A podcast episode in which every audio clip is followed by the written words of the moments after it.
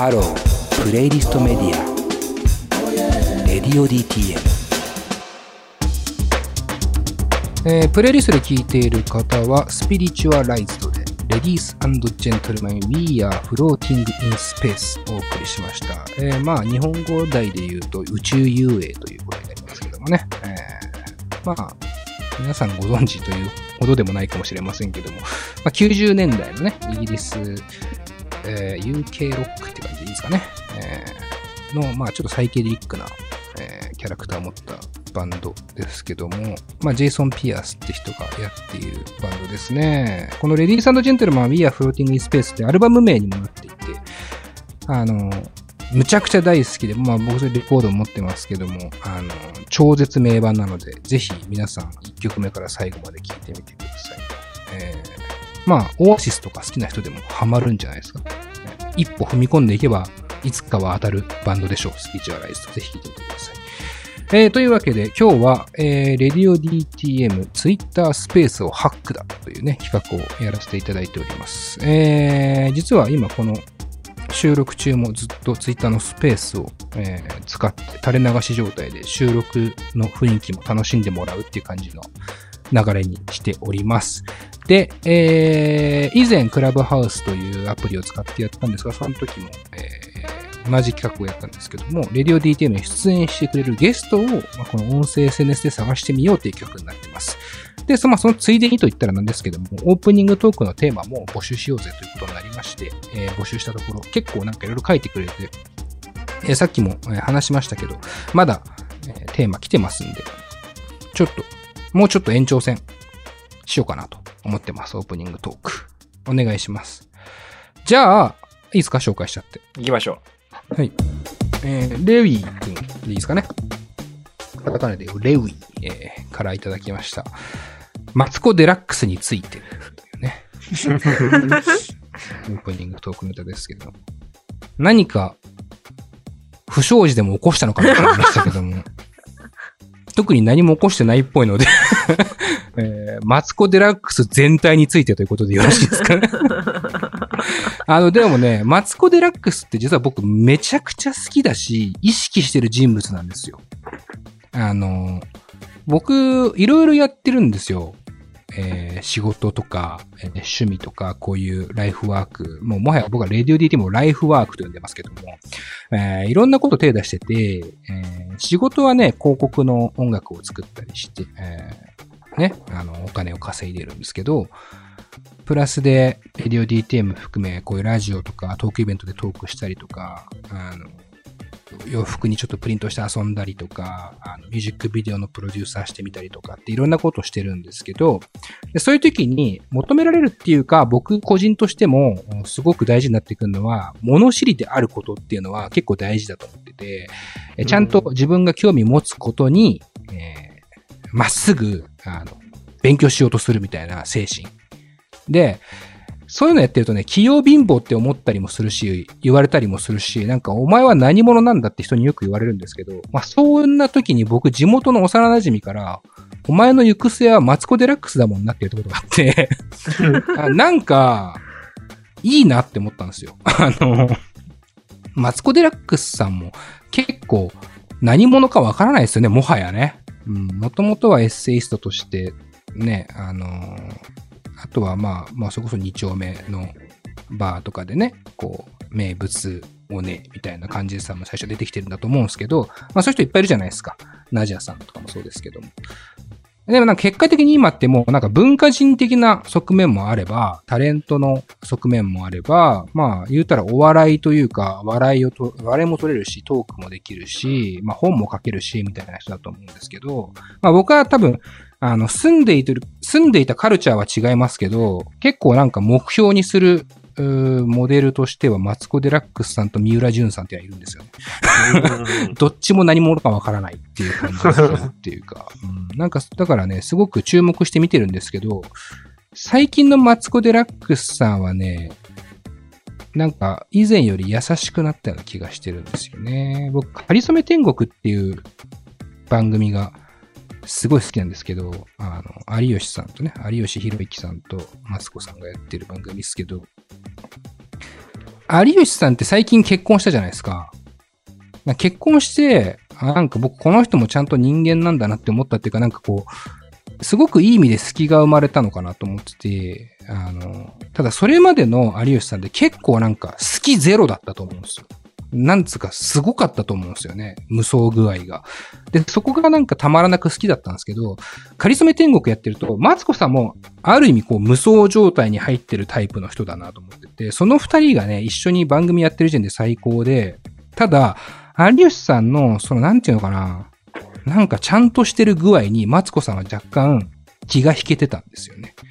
なんかそこで僕はマツコ・デラックスさんのなんか人間味みたいなものが際立って出てきたなと思ってて、だからあの、マツコさんのことを口うるさい人だみたいな風に思ってる人はぜひカリスメ天国を見てほしいですね。あなんかこう、すごくね、マツコ・デラックス名前もいいんですけど、あの、すごくただ人間味のあるトークをしてくれますよ。例えばこう、負けず嫌いな感じとか、ちょっと負けたくない意地とかもね、カリスメ天国が見えてくるんですよね。なんかそういうね、あの最強同士の戦いみたいなのがね、すごい好きで、えー見てるので、ぜひ、えーレイビー君も、まあ見てるんでしょうけど、こんだけ、あの、質問してくる上ですけど、うんマツコ・デラックスのことはぜひカリスメ天国で見てほしいなっていうのと、あの、マツコさんって一人で喋ると結構強いんですけど、まあまさにそういう誰か、えーなんていうのかな。つわものと一緒になると、結構人間味が出てくるってタイプの人だと思ってて、そういう意味であの、さんまさんとね、新しい番組をなんか始めましたよね。僕まだ見れてないんですけど、だからそこもすごく気になりますよね。マツコさんがどんな振る舞いをしてさんまさんとこう、渡り合っているのかとか、バチバチやってるのかみたいなね。その辺も、えー気になっている次第でありますね。えーこんなところでいいですかマツコさん。意外と喋れますよね。僕、テレビ番組めちゃくちゃ好きなんで、テレビ番組解説動画を YouTube で立ち上げたいぐらいなんですけど、そういうことすると、ほら、あの、野暮じゃんと思ってやってないですけど。うん。まあなんかもっと聞きたいこと、聞きたいことあればぜひ、レディオ DTM に出てください。スペースで手を挙げて。はい。えー、では続いていきます。まだあるんですね。すごい嬉しいですね。これ多分読み方漢字なんで、あれですけど、誇りという感じ、誇りの中の住人さんですね。えー、ちょっと真面目な話題なんですけど、SDGs について意見や体験を教えてくださいね。これは、バカだからわかんねえよ。言いたいですけど、まあまあ、とはいえ、バカでもわかるぐらい身近になってきてますね。まあ言うたらこう持続可能なというやつですよね。えー資源的な持続可能な開発目標 SDGs。 Sustainable Development Goals。えー SDGs ですけど。ちょっとこれはあの他の人にも聞きたいなと思うんですけども、誰か。マンチューはちょっとバカすぎるから無理か。ちょっと無理。え？知らないですか？でも知ってはいるでしょ ?SDGs。うん、知ってはいるけど、特に私から申し上げることは。いいですね。えー岩橋くんは？いやーでも単語ぐらいですかね。最近よく聞くなーぐらいの。なるほど、なるほど。金子さんはどうですか？僕も正直自信はないですけど、あの、妻が SDGs の、お前、妻って言うよな、本当自分の妻のこと。いいじゃん。ずーっと気になってる。妻だもん。なんかね、なんかわかんないけど、違和感あんだよな。なんで？なんでだろうね。多分なんか、馴染みがないんだろうな。妻って言ってるか周りにいないだけだと。妻がね、ごめんなさい。で、妻が SDGs の特番をやったんですよ。あ、そうなんだ。割とラジオのディレクターさんやってる方ですからね、うん金子さん。そうそうも。で、それ金で子、さんも。妻も全然 SDGs 詳しくなかったから、うん。大急ぎで本買って、はいはいはい。うん、読んでみたんですけど、あ、SDGs の本。そうそうそう。はいはいはい。ちょっとわかんねえなって感じでしたね。マジっすか。まあ、SDGs に関して喋るようなラジオじゃないんですけど、そでもそれも、なんかまあ、そういうこと言っちゃいけないですよね、あんまりね。あのみんなに、あの、資源は限りありますから、地球の資源は。そういう意味で、こう、開発、えーの中で、えー再生可能、持続可能な資源にね、切り替えていくっていうのはすごくいいことだなと思います。いやでもね、資源だけじゃないんですよ、どうやら。そう、そうですよね。そう。で、めちゃくちゃゃ幅が広くて、であの、いつでしたっけね？なんかあの画像が、えー公開うん。されましたよね。なんか、いくつかのゴールみたいな感じで公開されて、まあそこに関しては僕は、やりすぎ都市伝説見ましたけども、実はこれがこれを表してるとか、ここに、えー、フリーメイソンの目が隠されてるとかね、いろいろフリーメイソンって言いたいだけだから、あれ。ひどい。見てますけども、まあまあ、体験を教えてくださいっていうことなので、僕の体験で言うと、えー僕割とスニーカーとか好きでよく買ってたりするんですけど、あの、アディダスのスタン・スミスってスニーカーわかりますか？うん。結構有名なんですけど、スタン・スミスっていうモデルがあるんですけど、スニーカーの。そのスタン・スミスが、えー完全サスティナブルな、えー素材に切り替えましたね、確かね。えーこれ以降出るモデルに関しては。ええうんだからこれは結構ファッション業界、まあ、ヨハシ君なんかまだ実感はないっていう感じだったかもしれないけど、ファッション業界なんか特に、えー結構話題としては上がるんじゃないかなと。身近なところで言うとですけどね。ああの、なんていうんですか？本当に再生可能な資源を使った洋服、靴とかっていうのは、まあ増えてきたなっていう感じは体験としてはしているかな。まだ正直購入するまでは至ってないんですけど。うん。まあそれぐらいですかね。まあでもなんかどうやら、最近のその特番も含めて思うのは、SDGs に気をつけてる、気にしてるっていうのが、うんその企業の評価の一つになりつつある。うんですよねまあまあ、ううんんうんうんうん、なるほどなるほど。でそれ自体はなんか割といいことなのかなとは思ってるけど、うん、まあそれがうん厳密に SDGs なのっていうのは、ちょっと気をつけないと本末転倒なことになりそうだなとは個人的には思ってますけど。うん、なるほど。まあ、ねなかなか、最初から最後まで理解するのはね、一筋縄ではいけない、えーいかない問題なのかなってね、気もしますからね。まあそういう意味では、ちょっとこう、軽々しくこうだこうだとは言えないかもしれないですけど。結局、あれでしょ？あのー、人種差別やジェンダー、セクシュアリティの問題とかもこれに、まあ、はいもちろん入ってくるわけですよね。うん。うん。こう、公正であることとか、平平和に向けてとかっていうことも含めてっていうね。で、言ったら、こう、オリンピックの開催なんかも、まあ、言ったらこういうことを、なんかこう、言い始め、言い始めてるとか、言ってるわけですよね。だそれによって五輪のマークが実は使われてるんじゃないかみたいなことありますよね。うんで、地球を見てる目のマークがフリーメイソンで ありますよね、とかね。まあまあ、そういうね、要は世界平和ですけども、まあ、大きく言っていくとですよ。でもね、まあまあ SDGs 大喜利はめっちゃ面白いんですよ。ああ、うんこういうことやりましたみたいな大喜利ですか。そうそうそう。あの、はいはい。この間テレビ見てて、今ちょうど TBS かな、?TBS が SDGs ウィークみたいな、みんみんなで笑顔にどうのこうのみたいな、やってるのかな、うんうんそれで、その CM の、まあ、短い感じの時間帯でスポットとして入ってくるんだけど、そこに、まああのバナナマンさんが参加してるんですね。そこのキャンペーンに。で、その日村さんが、こう、なんかみんなの SDGs みたいな多分おネタだと思うんですけど、ありそう、ありそう。で、日村さんが、僕、食べ過ぎちゃうんですよね。って言って、うん。あーってみんななって終わるんだけど、なんだそれは。めっちゃ面白いと思って。どういうことですか？いや、だから要は、食べ過ぎちゃう日村さんがいて、要は痩せたいんだよね、日村さんって。そうなんだ。うん。ダイエットしてるんですけど。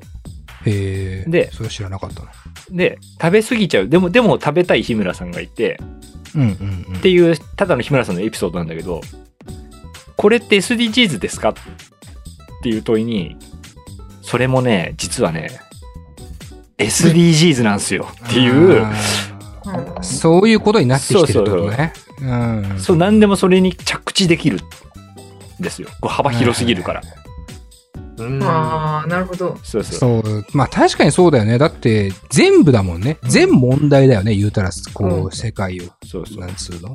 変えるそううかさだから僕が特番をやるんだったら、ただ、何の、あれもなく、フリーにエピ、最近あったエピソード投稿してもらって、これって SDGs なんですか？って聞いてもらって、専門家にそれ実は SDGs なんですって 言ってもらうっていうことしかできねえなとは思ってるんですけど。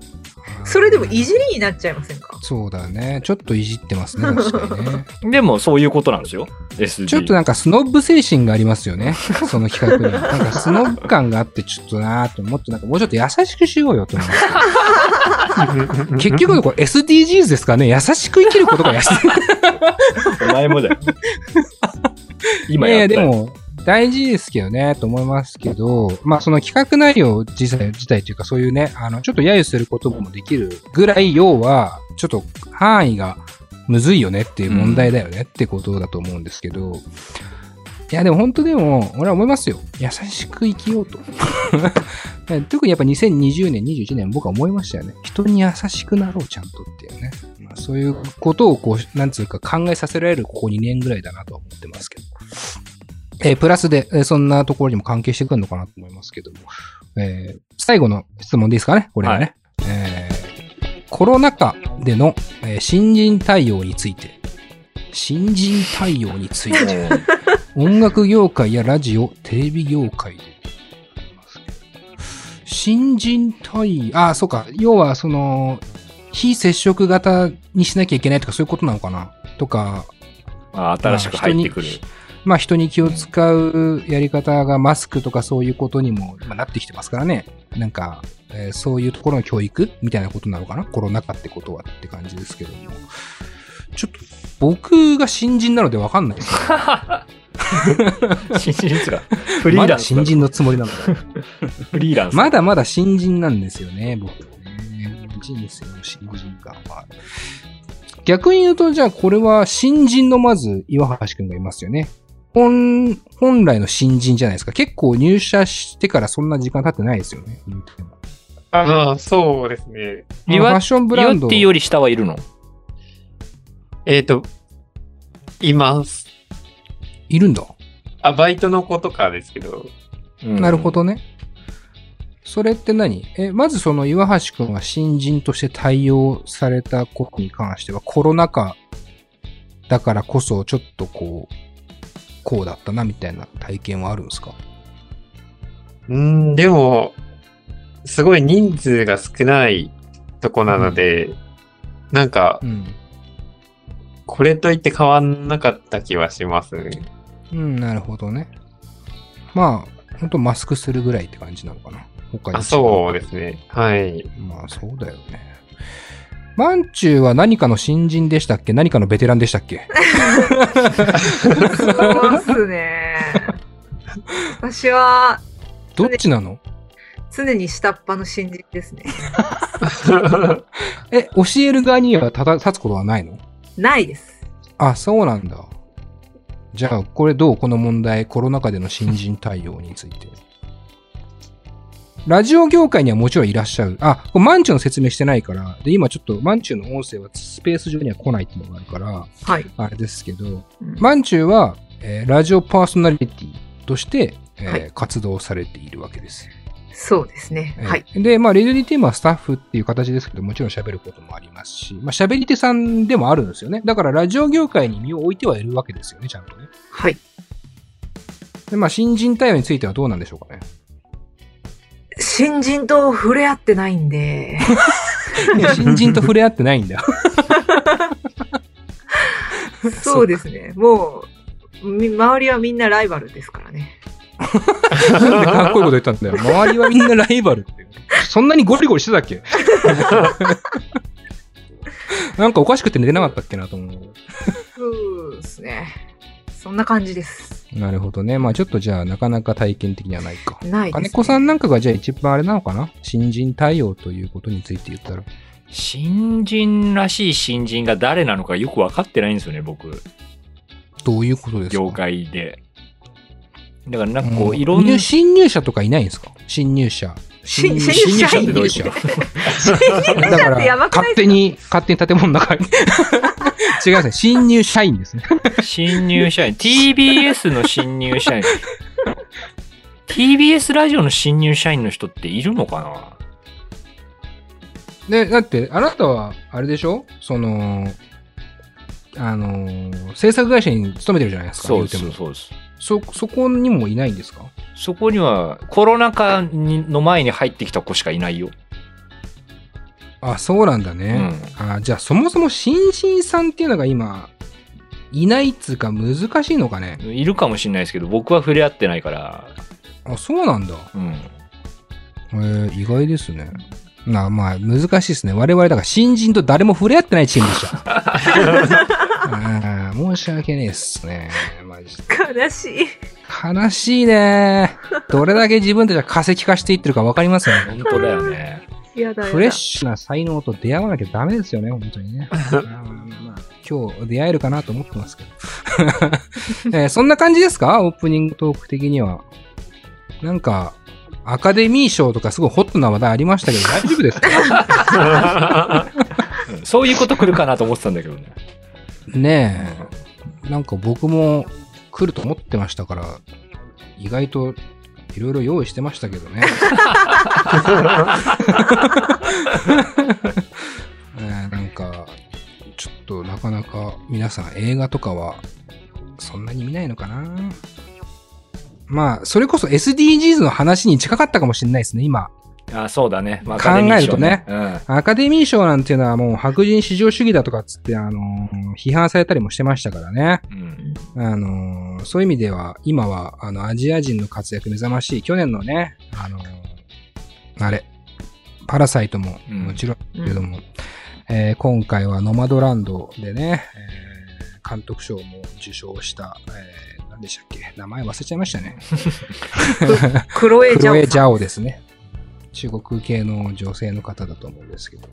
まあ、クロエ・ジャオに関してとかいろいろ言いたいんですけどね。ザ・ライダーっていう映画がマジクソやばいっていう話とかしたかったんですけど、その辺はじゃあ来週以降にしたいなと思います。えー今日はオープニングトーク、えーこの辺で一度お別れしたいかなと思います。えーそれでは、えーここでもう一曲、金子さんがハマってる曲っていうことで、ロミーでライフタイム。